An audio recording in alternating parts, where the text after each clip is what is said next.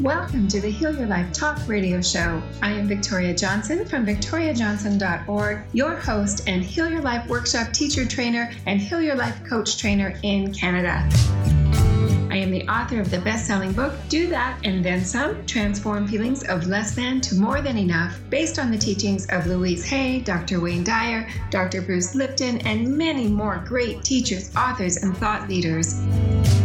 Tune in for tips on how to heal your life now with power statements, affirmations, visualizations, reflection time, and real life stories with real life people who have overcome adversity. Learn to transform your thoughts and words. Learn to love yourself even more based on the techniques of Louise Hay, and you can heal your life. We will be ending today's Heal Your Life Talk radio show with specific power statements, affirmations, and treatments to help you heal your life based on what we have talked about on the show. So stay tuned to change your thoughts and heal your life even more. As Louise Hay often said, the point of power is in the present moment. So let's get started.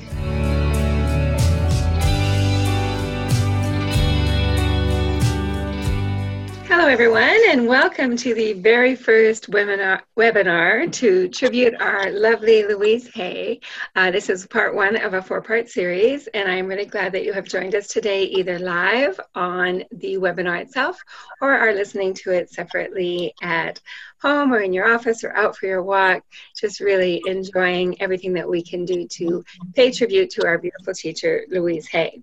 I'm just going to give you a quick little overview about what we're going to do on the call today, and then we'll go ahead and get started.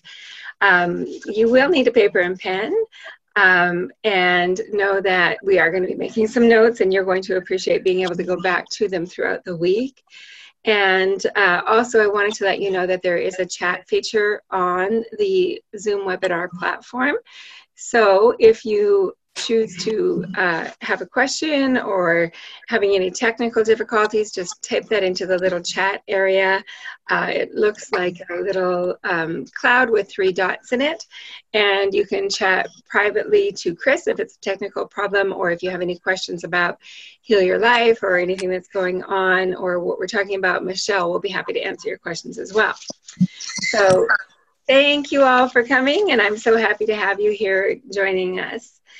I just want to take one moment to introduce myself. For those of you who don't know me, I am Victoria Johnson. I am the Heal Your Life teacher trainer for Canada, um, which is a, a, huge privilege and an honor to be taking Louise's work and her workshops that she created and carrying them forward and teaching other teachers who then go out and teach workshops and coach people and really keep her legacy alive uh, it's because it's timeless. It really is timeless and can be applied in so many different parts of our life. I also am a motivational speaker. I have an event coming up very soon in Portland that I'll tell you about later, and um, a best selling author, which I'm also thrilled about. I'm going to put some details in an email for you about that on how to get that book. I'm a business coach, a success coach, and a Heal Your Life coach and trainer. And uh, the best part about that is, is that I can hook you up with other Heal Your Life trainers uh, in Canada and around the world who would be best suited for you if you are looking for a coach trainer and I can't fit you in because um, right now I'm taking two spots in October. Um, so if you need something before that, let me hook you up with the right person. I uh, just want to have a really good time on this call, on this webinar with us today, and know that as we live in that high vibration and that high energy and that enthusiasm, that we just draw more and more and more of that into our lives. And even though this is a tribute to Louise Hay, that is what she would want for us. She would want for us to be enjoying life and, and living large and living excited and laughing. So, on that note, I want to share an opening reading with you. And it was written by Dr. Patricia Crane, who is actually who uh, worked alongside Louise Hay for many years, teaching the week-long uh, Heal Your Life training event. And then when Louise decided that it was just too much for her to continue to do because she had so much going on, she passed on those responsibilities to Patricia, who then passed them on to me in Canada. But Patricia um, has been doing this worldwide for I think it's 22, 23 years, something like that. So let me share this with you, and you can keep your eyes open, you can close your eyes, whatever you would like to do. It's called I Claim My Magnificence. Today, I am ready to claim my magnificence. I know that I have a unique place on the planet and a unique contribution to make. I am in the process of becoming the masterpiece that I was meant to be. In that process, I am willing to lovingly embrace all parts of myself. My masterpiece is already in consciousness, and now the brushstrokes of my life are filling in. I feel vibrant, alive, enthusiastic, loving, and joyous. My joy is contagious. I support myself in my magnificent blossoming, and I support others as well. I know that I am responsible for creating my life in the way I desire, and others are responsible for theirs. My birthright is to enjoy harmonious relationships, unlimited prosperity, vibrant health, work I love, and an abundance of happiness. I lovingly notice any limiting thoughts that are not in alignment with my birthright and gently weed them out of my inner garden. I forgive the past, I allow the present, and trust the future. I am committed to claiming and expressing the magnificent being that I am. Yay! Doesn't it feel so great to feel those kinds of words? To actually just take them into our heart and feel them and know that every word of that is true. It is our birthright to have that happiness. And, you know, another part that stood out to me today is I am responsible for creating my life in the way that I desire, and others are responsible for creating theirs. And I find that every time we read through these things that are um, motivational to us and special to us, other little things just glimpse out at us. So today we are going to be talking a bit about Louise Hay and how she got things started and really the power of one person. And I think that's a big desire for a lot of us is, you know, I want to make a difference. And some of us want to make a difference in the whole world. That's our that's our ambition. Other people we want to make a difference at home or we want to make a difference at work or with our friends and family. And there's no right and there's no wrong. There's just what making a difference means for you. But let me tell you a little bit about how Louise Hay made a difference. Uh, so she came from a very tormented childhood and upbringing, as probably many of you already know. But instead of using that to go in a way that didn't serve her. She chose that to use that in a way that enriched her life and gave her healing and, and gave her that sense of belonging. And most importantly, to her, that sense of really loving herself, as we know that is her deepest desire is that people would learn to really love themselves and to know that they are enough. So in the 1970s, she started studying this work that has become to be the Heal Your Life work. I believe she did it through the uh, Church of Religious Science in New York, how she started uh, first going to that. And then in the 1970s, she wrote what many of you know as the Little Blue Book, the Heal Your Body book. Have you seen that book? The Little Blue Book?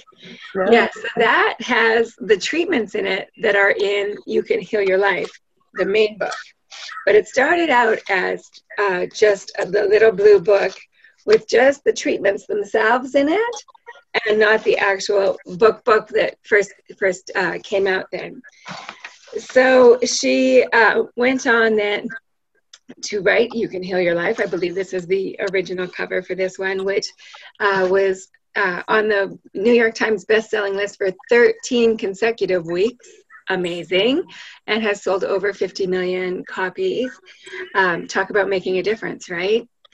And she then went on to start Hay House uh, in the in her living room with you know good old fashioned envelopes and stamps and doing the work herself and she often says you know i i answered my emails i answered my phone and that's how things got got rolling for her. And that's something that we can all remember you know just keep going just keep going.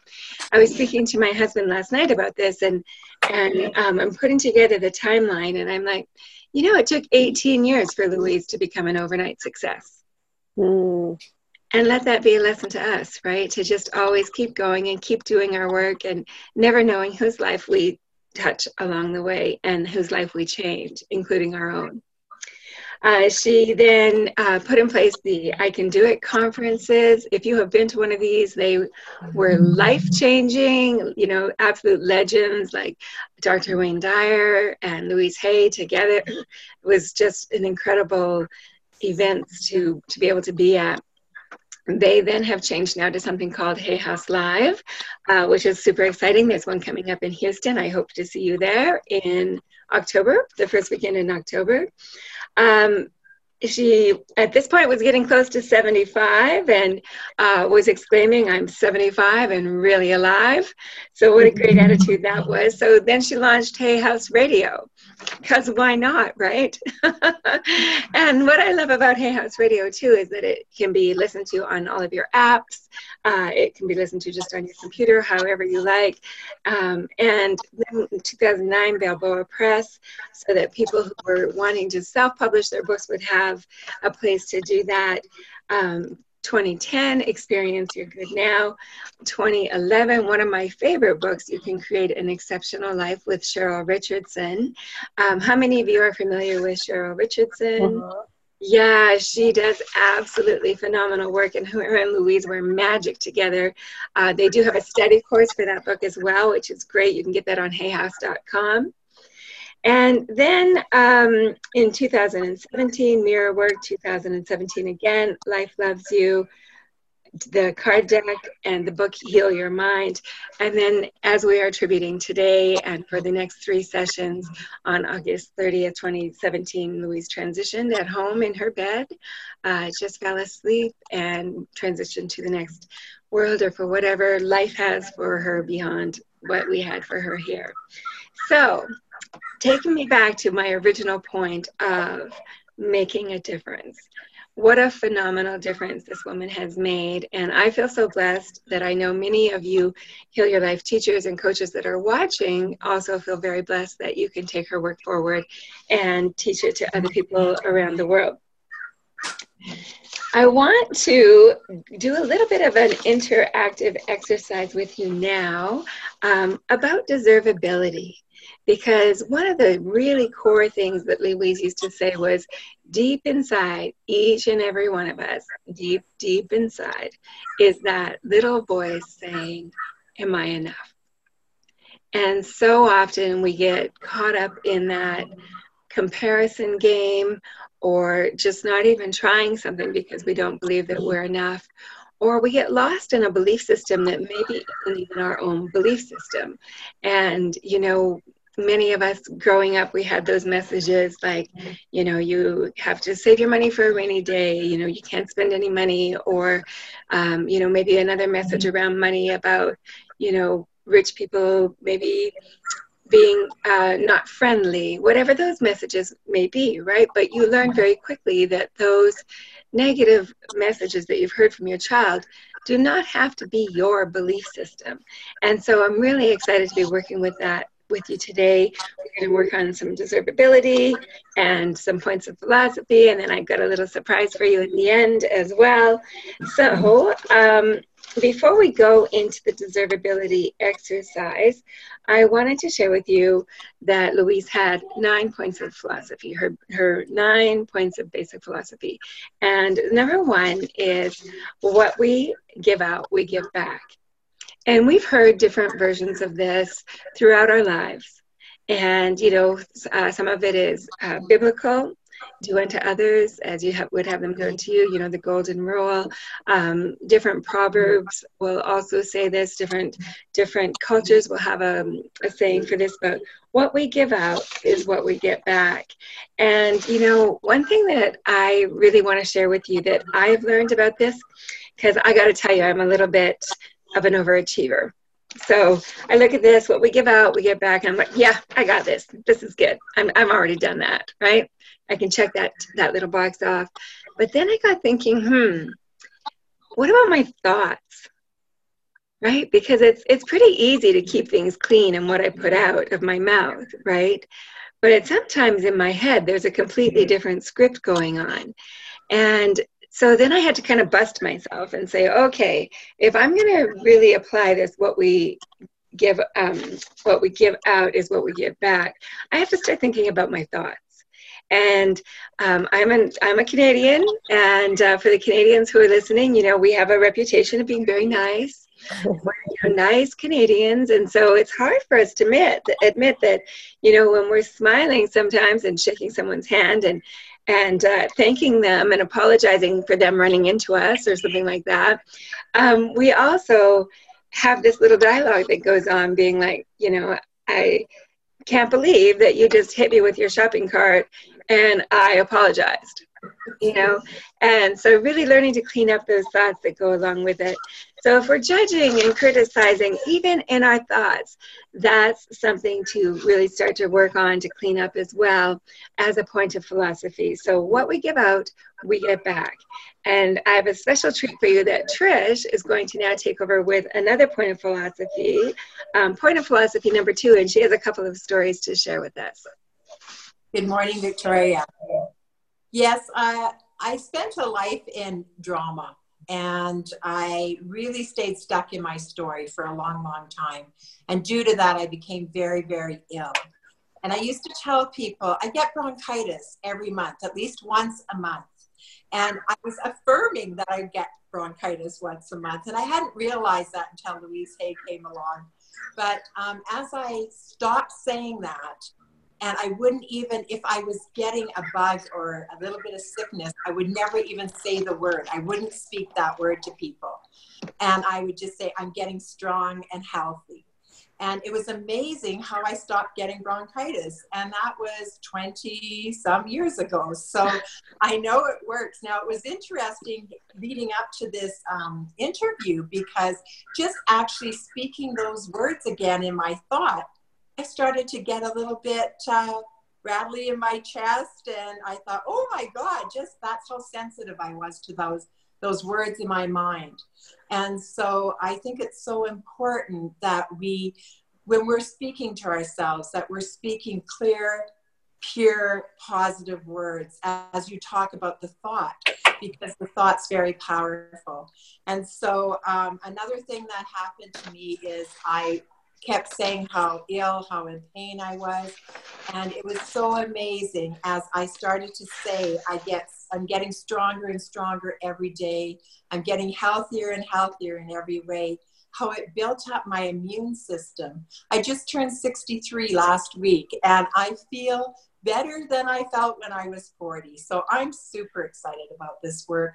I'm stoked. I love it. And I just have so much gratitude to so many people who put me in this direction. And Trish, thank you. You're an amazing teacher and coach. Did, did you have more you wanted to share? Sorry, I didn't mean to interrupt you. No, no, that's fine because I could go on all day. So. oh, you know, um, it, pardon me? I said thank you, Victoria. Oh, you're most welcome.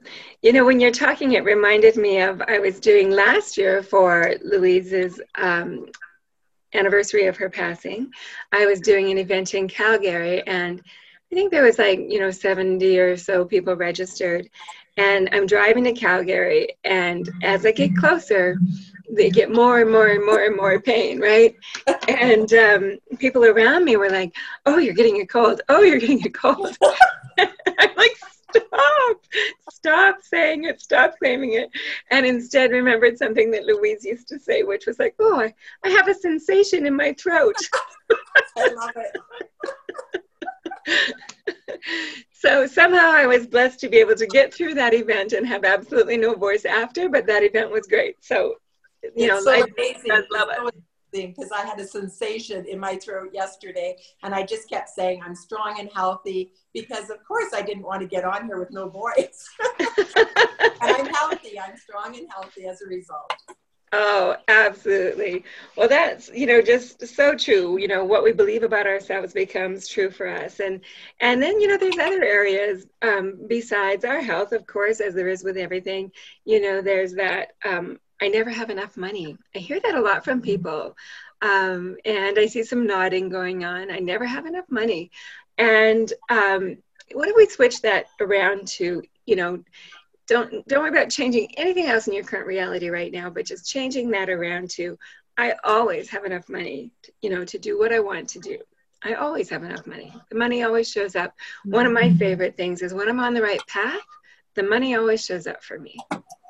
And it has proven to be true over and over and over again.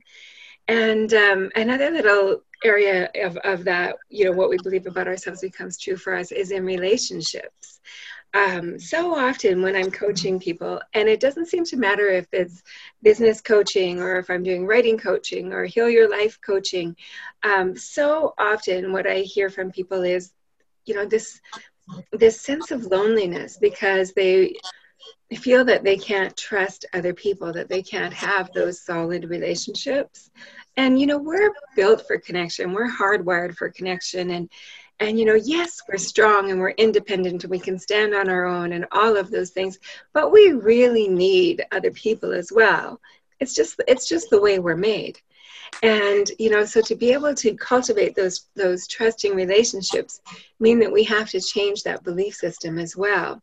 And instead of believing that everyone i meet isn't trustworthy really believing that you know the people that you meet are worthy of your trust and are worthy of your time and your friendship and then you the the friendships that you attract to you and the relationships the romantic relationships that you attract to you the jobs that you attract to you all of those things the quality of them will just get higher and higher and higher and um, you know I, I think we've all experienced that in our lives everyone that's that's here live on this call today I'm seeing some heads nodding. Uh, is there anything about that you wanted to share, Michelle? Um you know of course because law of attraction is my passion right? So i absolutely believe that the more that i became in love with myself i found the love that uh, was returned to me was like also exponential. Like i didn't have to worry about friends and i think a lot of old friends would fall away. I think that's a big thing to know that don't feel bad when those old friendships fall away right? Because mm-hmm. it means something greater is coming to you and that's been my experience. You know every time i said this person's not really vibrationally matching up with me anymore then what happened was is i opened i let them go. I opened up to people who were vibrationally matching up to me people who were there to help me on my journey. And it was it was magical right? I mean life is magical when you just love yourself right? Is that that seems where it starts. Yeah it's absolutely true. And you know another piece of that that i really love is you know you set them free to be with people who are a vibrational match to them as well Right, right, absolutely. Right. So it's a win-win yes. situation that way. But yeah, absolutely, we are hardwired for uh, connection. Um, I was just looking to see if I have a copy of my book here, which I don't, but it's called "Do That and Then Some: Transform Feelings of Less Than to More Than Enough," and that's one of the chapters in there. We are hardwired for connection, and we really mm-hmm. need it. And I know how much I love this Heal Your Life community uh, and everything that Louise has created that has, you know, had this trickle down effect worldwide. I think we're 1600 or so. Um, and you know in canada here we're growing and growing and i'm just so thrilled to be part of that community and love everything that it brings to us. And and it fills all of those feelings of of maybe the not having those close friendships or not having those people that we can trust. And you know what else i find is you know there's so much happening all the time is that i'm always um, being triggered and growing, triggered, growing, triggered, growing. And likewise, I'm sure I'm triggering people and helping them grow as well. Um, you know, so we learn from the triggers and we learn from the mirrors and we learn from the encouragement, and life is just so good for us all. Mm-hmm. All right, so um, I'm going to move into a piece on deservability right now.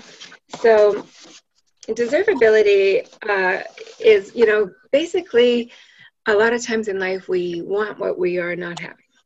And sometimes you know it can be for logistical reasons that are you know quite realistic and so on.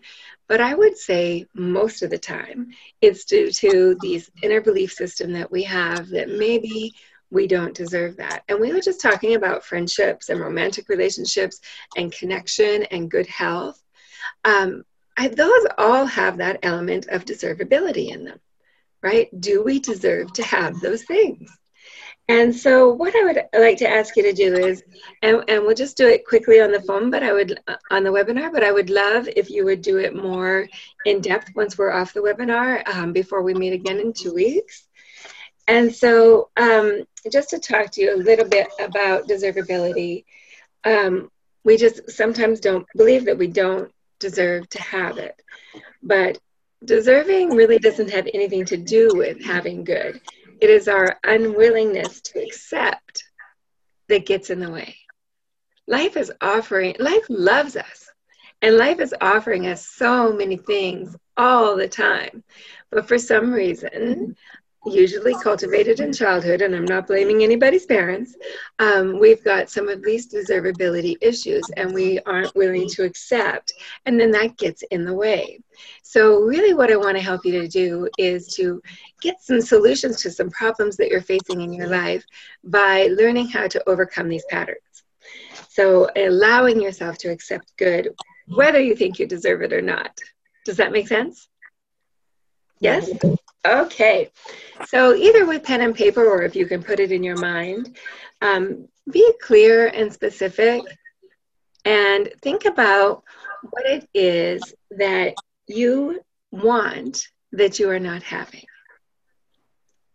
So, being very specific and clear, either on paper or in your mind, think about what it is that you want that you are not having. And again, this can be in any area of your life. It can be in health, it can be in relationships, prosperity, abundance, peace. What do you want in your life that you are not having?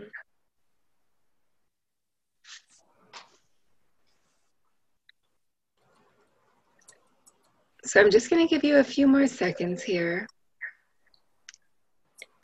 And then we are going to move on to the next question, uh, question number two. What were the rules or the laws in your home about deserving? What were you taught about deserving? Um, did your parents teach you you didn't deserve, or you know, you don't deserve a snack, you don't deserve an allowance? Um, I'm 53, so I'm of that age group where um, we were sent to bed without dinner, um, you know, or spanked, or all of those things, and that was very normal, you know, for my generation. And so, you know, I was taught very early on, you know, you don't deserve fruit, you go to bed with no no nothing right? That's your punishment. Um, and it, and I'm not saying any of this to make my parents wrong or your parents wrong. I fully 100% believe that we are all doing the absolute best we can when we raise our families.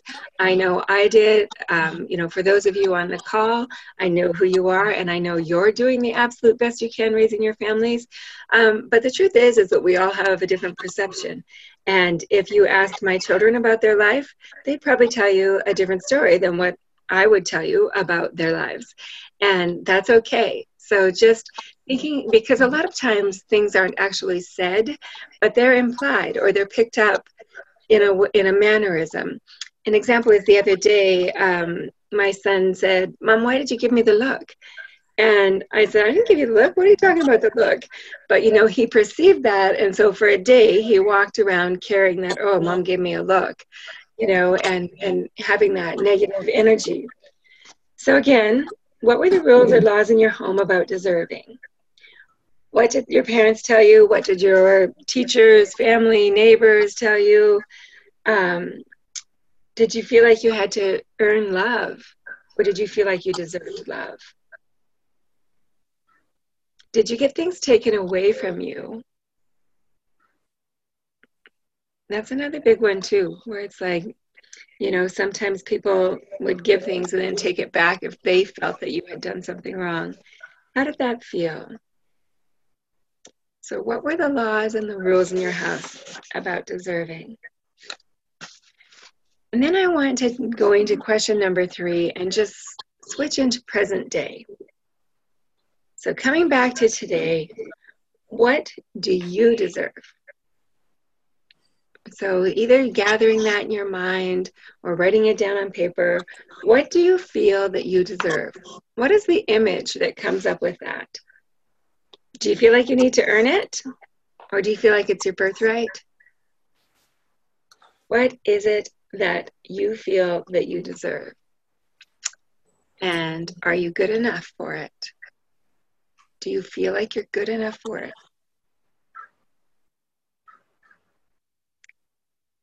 So just thinking about that and making some notes about that, either on paper or in your mind.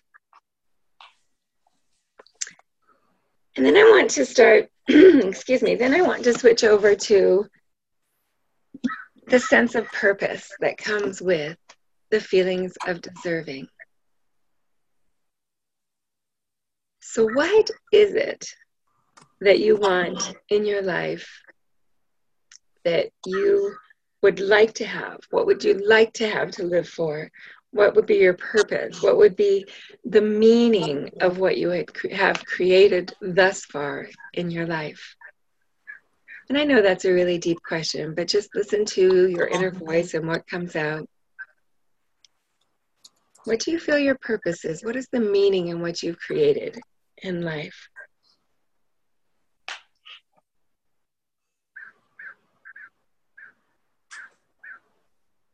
What if we took that a little step forward one more time and pushed it a little farther? What would you deserve then?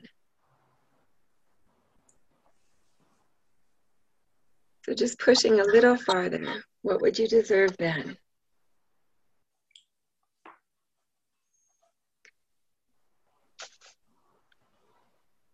So this exercise, I've taken pieces of it. It was called deservability really learning to identify what it is that you deserve and your feelings around deservability. And is deservability something that someone else has, or is it for you? Are you one of those people who deserves to give everything to everyone else, but not to keep things for yourself?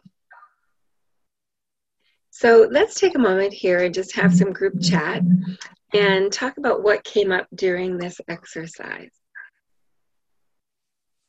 So um, I'll go first. Um, and you guys can think about that. Um, so for me, um, one thing that came up when I was making my notes when I was doing this exercise was um, what were the laws in your home around deserving? And um, it was that I was compared a lot. I was compared a lot to other people, um, you know, perfect neighbors or, um, you know, having getting dirty. Oh, I was a I was a farm kid, and mud was my friend, you know, mm-hmm. and so having these beliefs that you know I was somehow bad because I was dirty, and so then I, I didn't deserve supper, or I didn't deserve food, or I deserved to get in trouble for being dirty. And um, and I learned that everything had a a price or a reaction. So, you know, as a child, you know, we learn to adapt to that.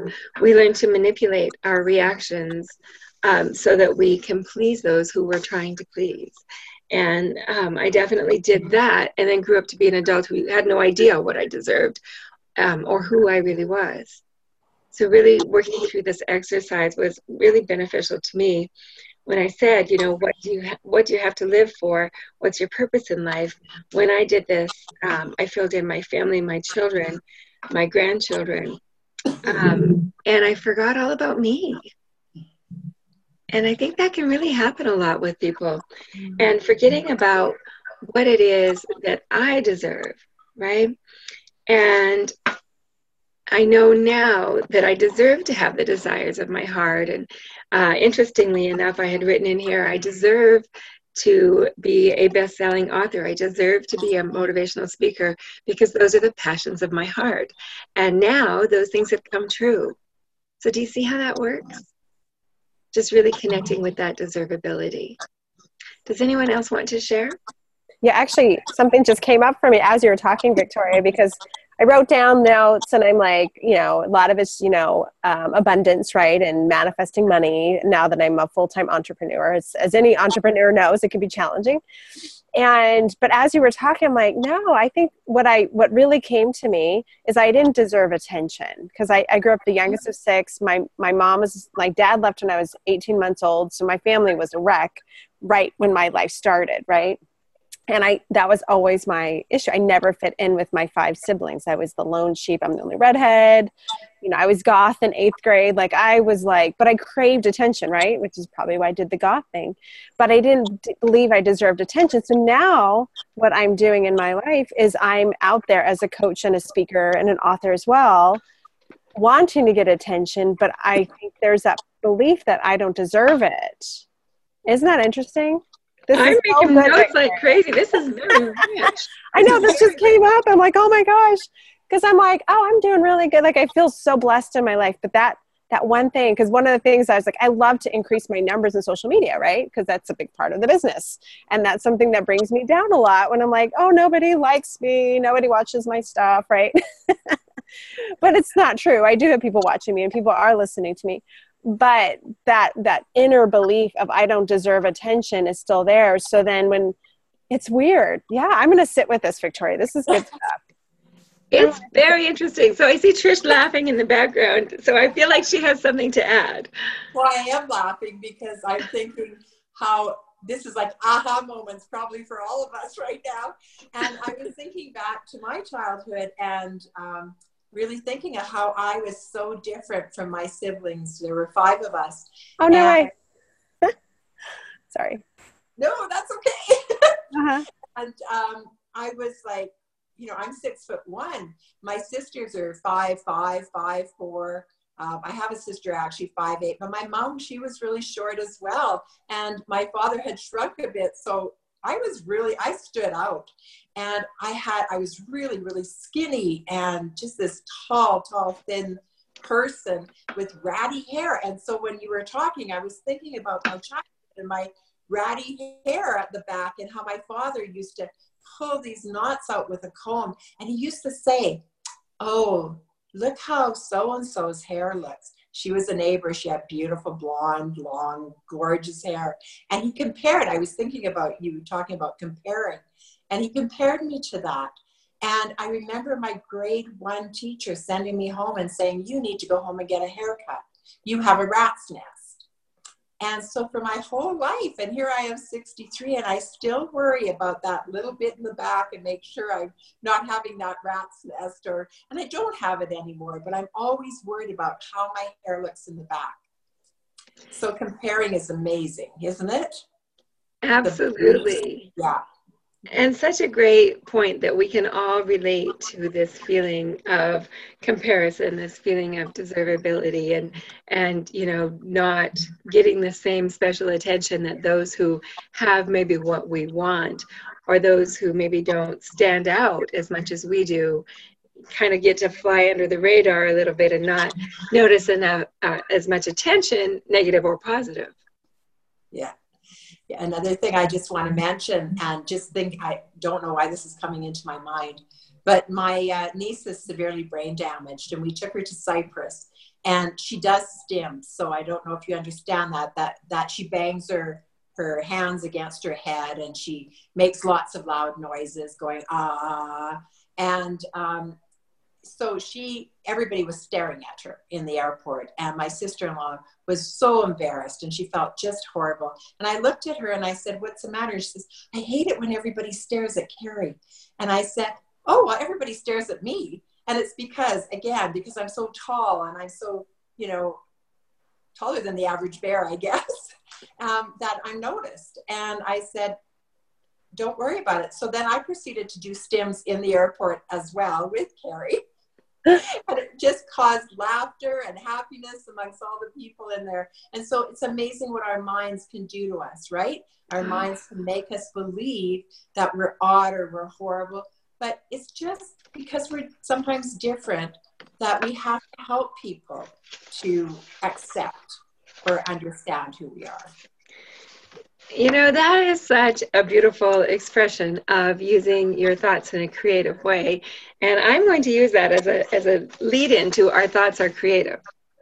Because, you know, with these de- deservability pieces and, and you know, uh, Michelle, what you shared about um, you craved attention, but then again didn't believe that you deserved attention you know in that vicious circle that that all creates.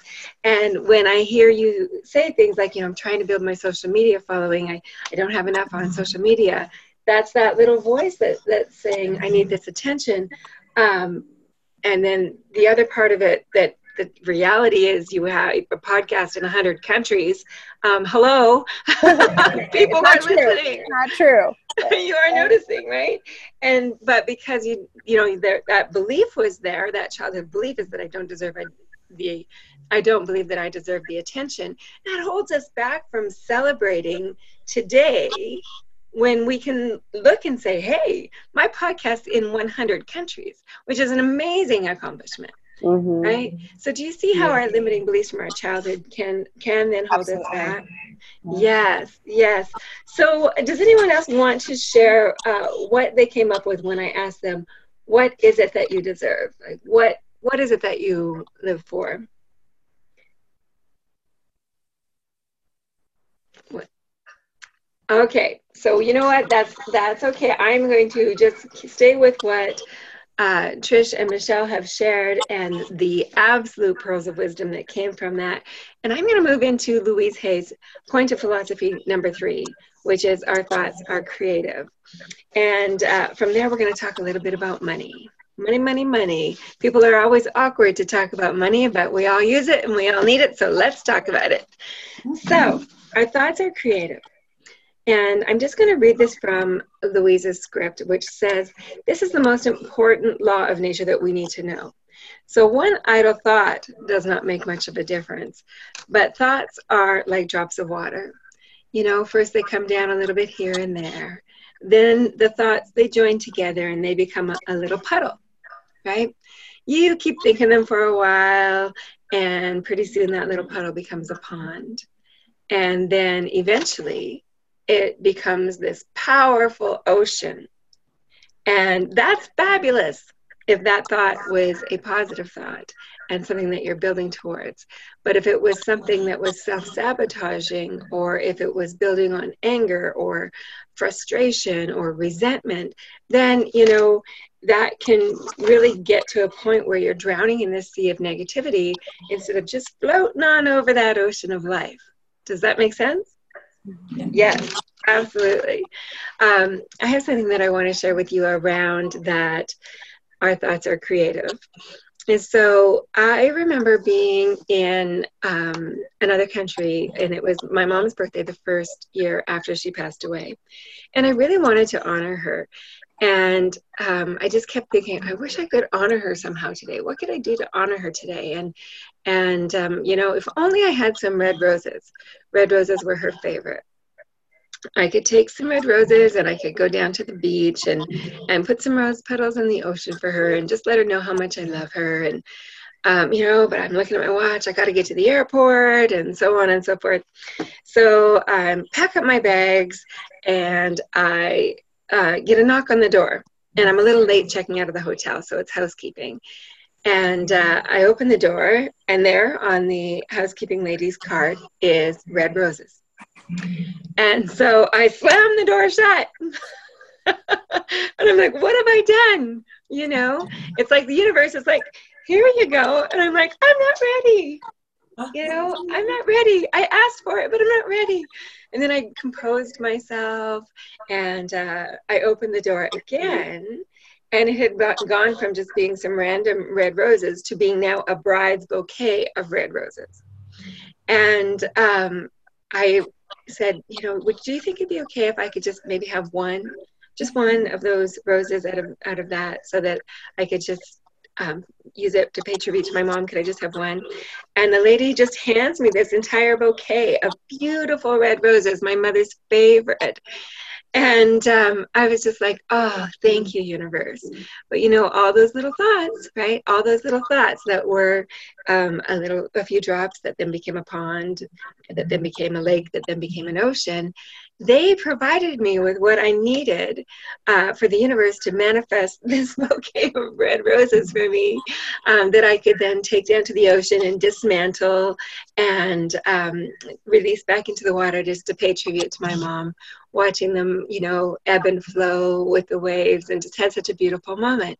So, again, the uh, point of philosophy there is our thoughts are creative. Now, I want to share with you the other side of that because we can also create some some havoc in our lives and some worry and uh, frustration and so on with our thoughts.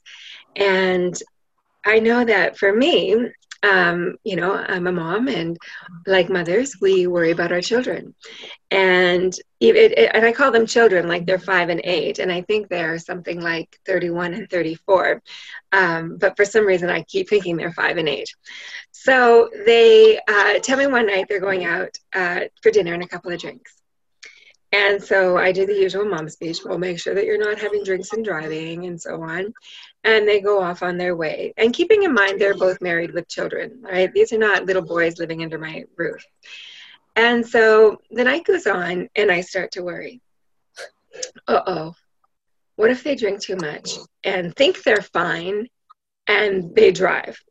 You know, they're big boys, so they get cocky and they think I can have a couple and still be fine, you know, because of their size. But, you know, it's not really true.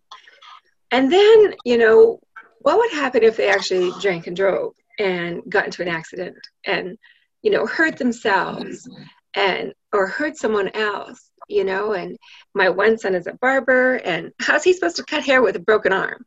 And my other son is a truck driver and you know how is he supposed to do his job when he can't shift you know because he's been in this car accident and his body is sore?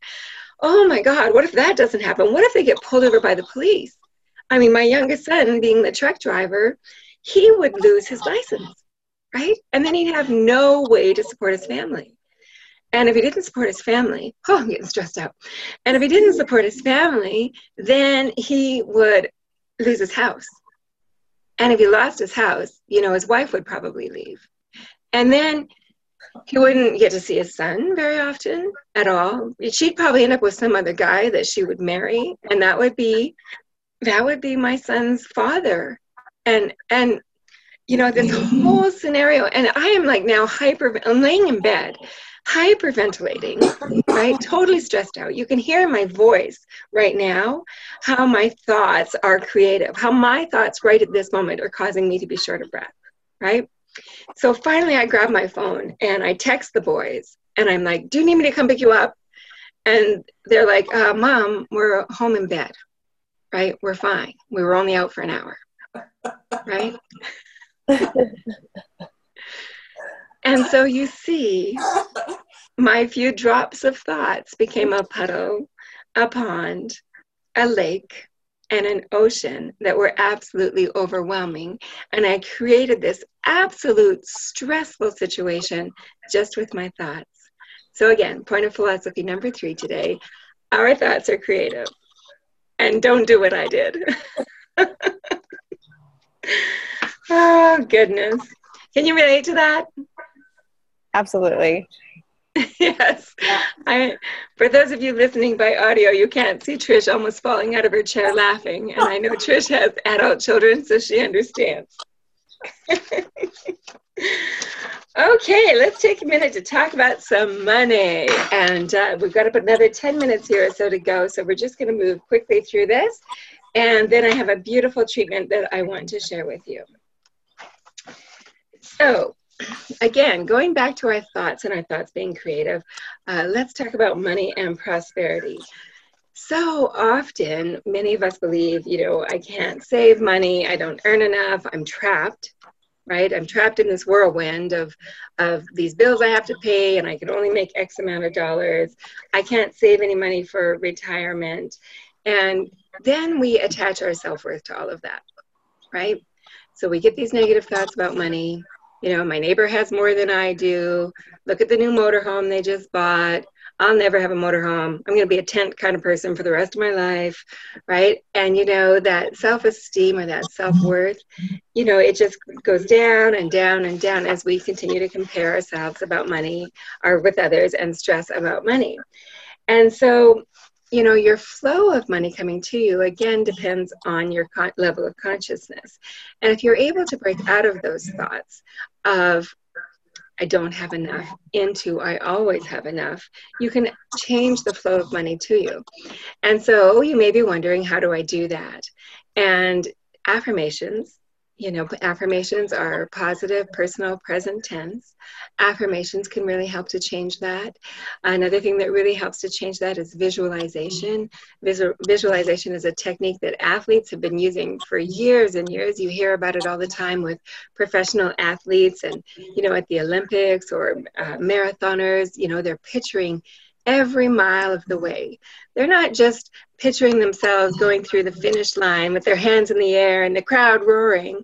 They're picturing every step of the way. So, usually using that tool of visualization. Um, and if you need more information on that, you know, we're happy to help out with that. Um, you can go to victoriajohnson.org there's free resources there. There's booklets you can download on visualizing and on affirmations and this the power of positive thinking.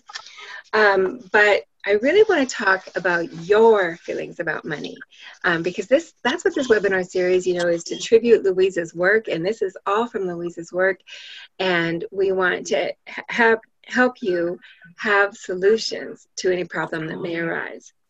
So just thinking about money for a moment, you know, eyes mm-hmm. open, eyes closed, whatever works for you.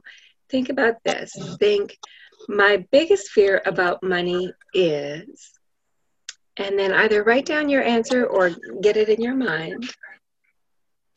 My biggest fear about money is.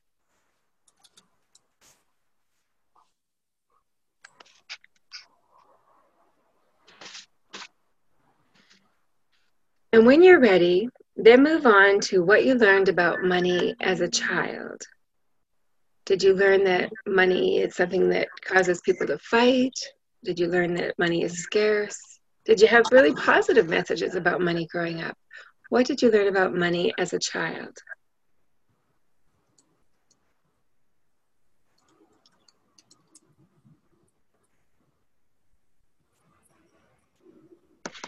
And when you're ready with that, think about your parents and what were their thoughts about money. So some of you who are my age or older, you'll you'll maybe have had parents that grew up in the depression era. And you know, some of that thinking was, you know, that real scarcity. There's not enough for food, there's not enough um, you know, we always need to buy on sale. We need to have things used, not new. Um, and you know repurposing everything as, as much as we can till a pair of jeans becomes a dishcloth. So what were your parents ideas about money? And then think about your family your family of origin growing up and how were finances handled in your family Maybe that was something handled only by your mother or only by your father. Maybe it was something that was discussed openly at the dinner table and it was part of the whole family's um, conversation. Or maybe it was something that you know you never talk about. It's taboo to talk about money, and it was always behind closed doors, and you knew that it was a hush hush secret. So, what are some of those ideas? Now, coming back to the present day, what do you think about money? Are you free to spend? Are you free to save? What do you think about your money consciousness? You know, do you feel worthy of having money?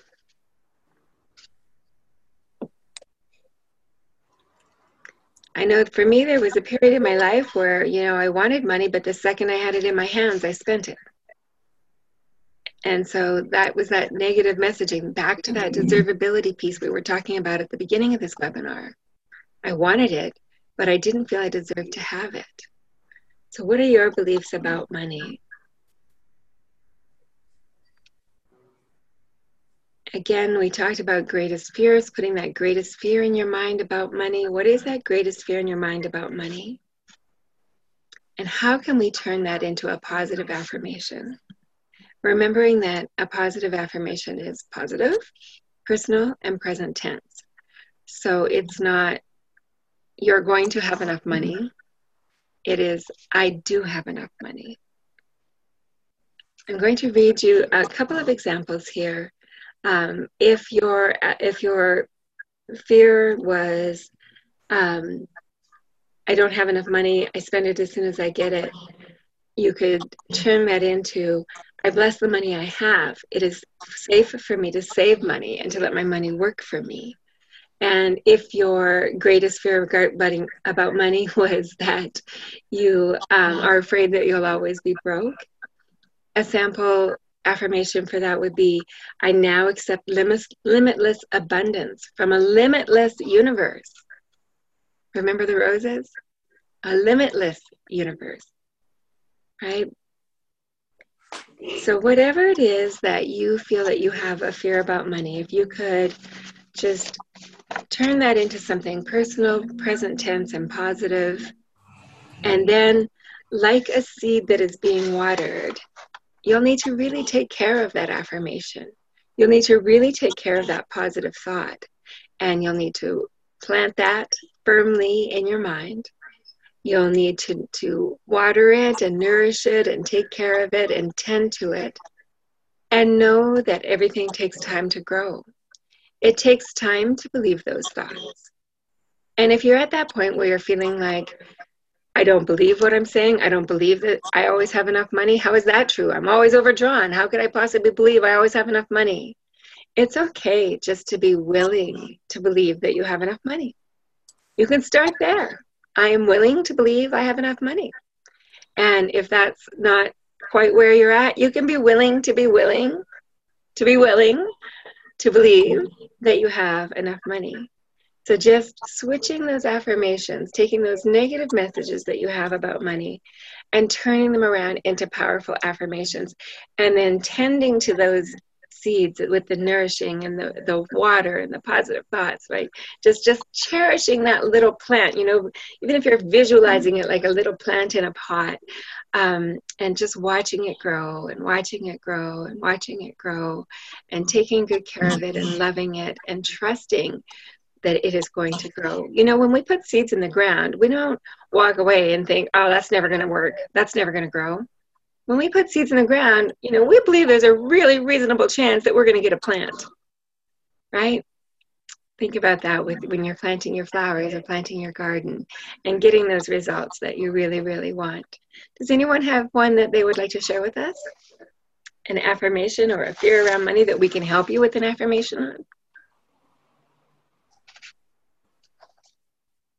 You know, um, I'm sorry. Um, I, I was thinking about my mind shift around money. And you know i've been actively working on this victoria as you know.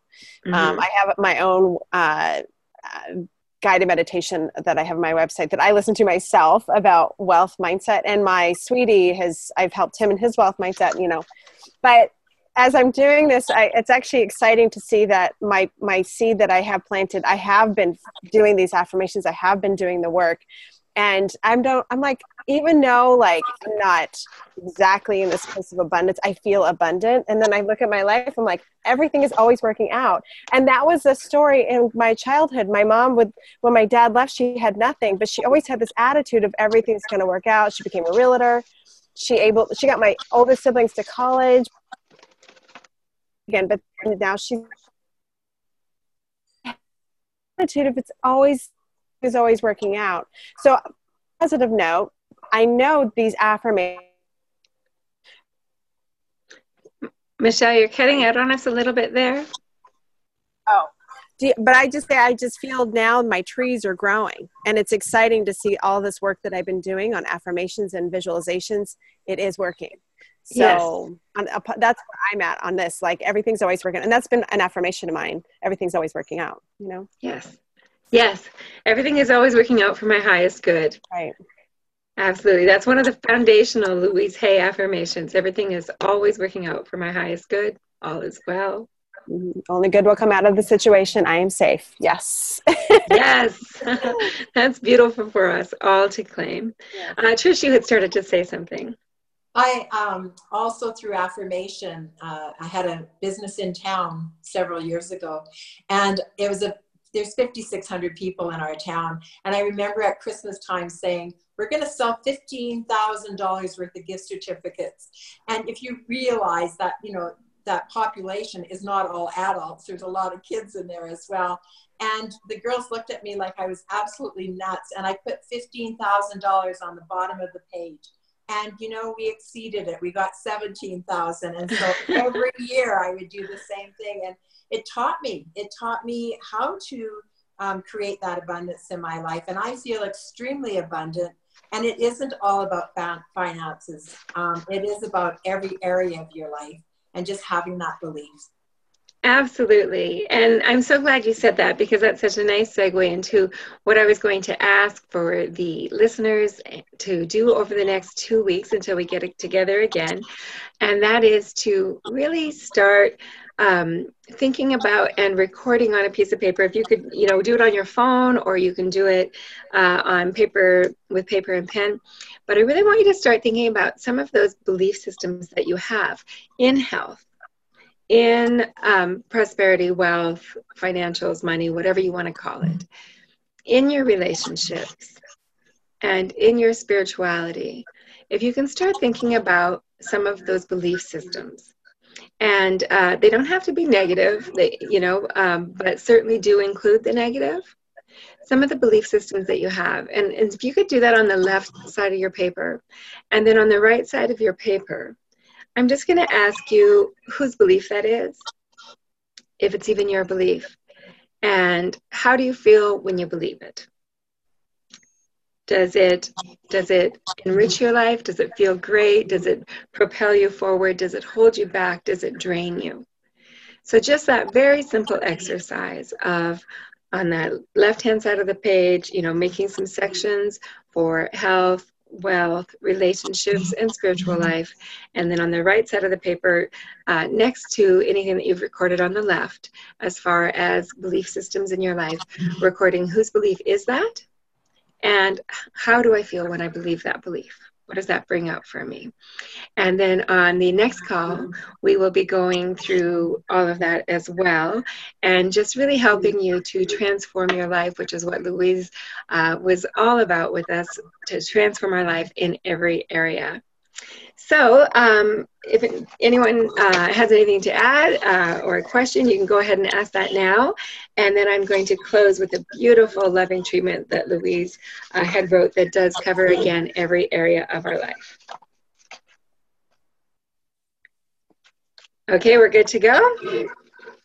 Thank you so much, everyone, for joining us. Um, I really do appreciate having you here. We will see you in two Sundays from now at the exact same time. So I believe that's September 15th, Sunday, September 15th at the exact same time, 9 a.m. Mountain Time. And I'm just going to leave you with this beautiful writing from our Louise Hay. And uh, it's called Loving Treatment. And if you are able to just close your eyes and wherever you're at, if you're driving, please don't close your eyes, but wherever you're at, if you can just take a moment to listen to this. Loving Treatment by Louise Hay. Deep at the center of my being, there is an infinite well of love. I now allow this love to flow to the surface. It fills my heart, my body, my mind, my consciousness, my very being, and radiates out from me in all directions and returns to me multiplied. The more love I use and give, the more I have to give. The supply is endless. The use of love makes me feel good. It is an expression of my inner joy. I love myself, there I love, therefore I lovingly take care of my body. I lovingly feed it nourishing food and beverages. I lovingly groom it and dress it, and my body lovingly responds to me with vibrant health and energy. I love myself, therefore, I provide for myself a comfortable home, one that fills all my needs and is a pleasure to be in. I fill the rooms with the vibration of love so that all who enter, myself included, will feel this love and be nourished by it. I love myself, therefore, I work at a job that I truly enjoy doing, one that uses my creative talents and abilities, working with and for people that I love and love me, and earning a good income.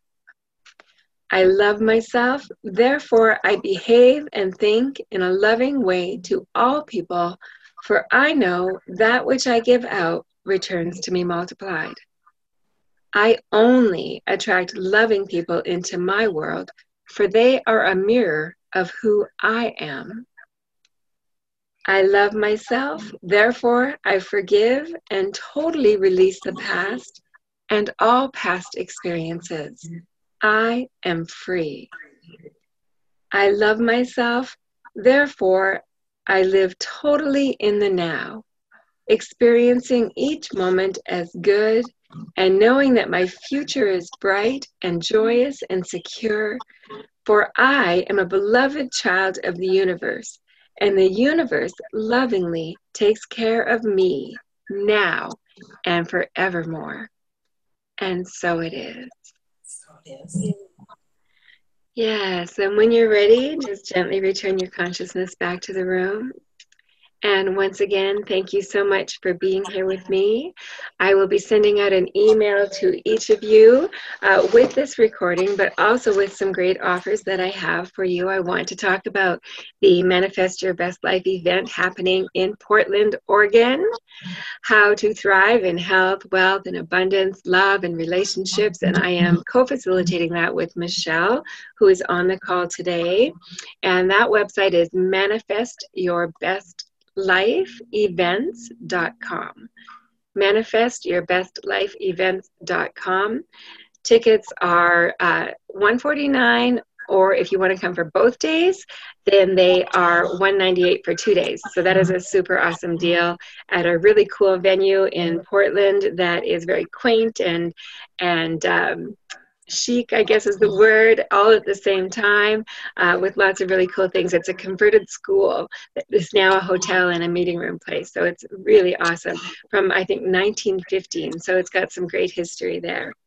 Also, I mentioned that I have two spots available for coaching starting in October, but I also have a list of amazing coaches that are Heal Your Life coaches that I can connect you with if you're looking for some coaching.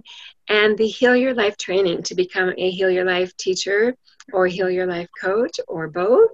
Um, that is happening very soon in Victoria, BC. Uh, registration is open now for that, and the event will be next spring. So it starts on March 21st uh, in lovely Victoria, BC, and the website for that is thetraining.ca. So I look forward to hearing from you all, finding out how I can help you. And uh, between now and the next call, if you have any questions that we, you want me to address in the calls, just let me know. I'm always here for you, and I thank you for joining me. Goodbye, everyone. Thank you, Victoria. You're so welcome. Thank you. Thank you.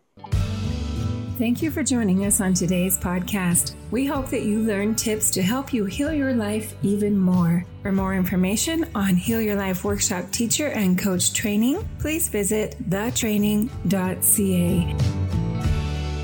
For more information on me, your host, Victoria Johnson, please visit victoriajohnson.org and please order my book on Amazon. Do that and then some. Transform feelings of less than to more than enough. Thanks for joining us.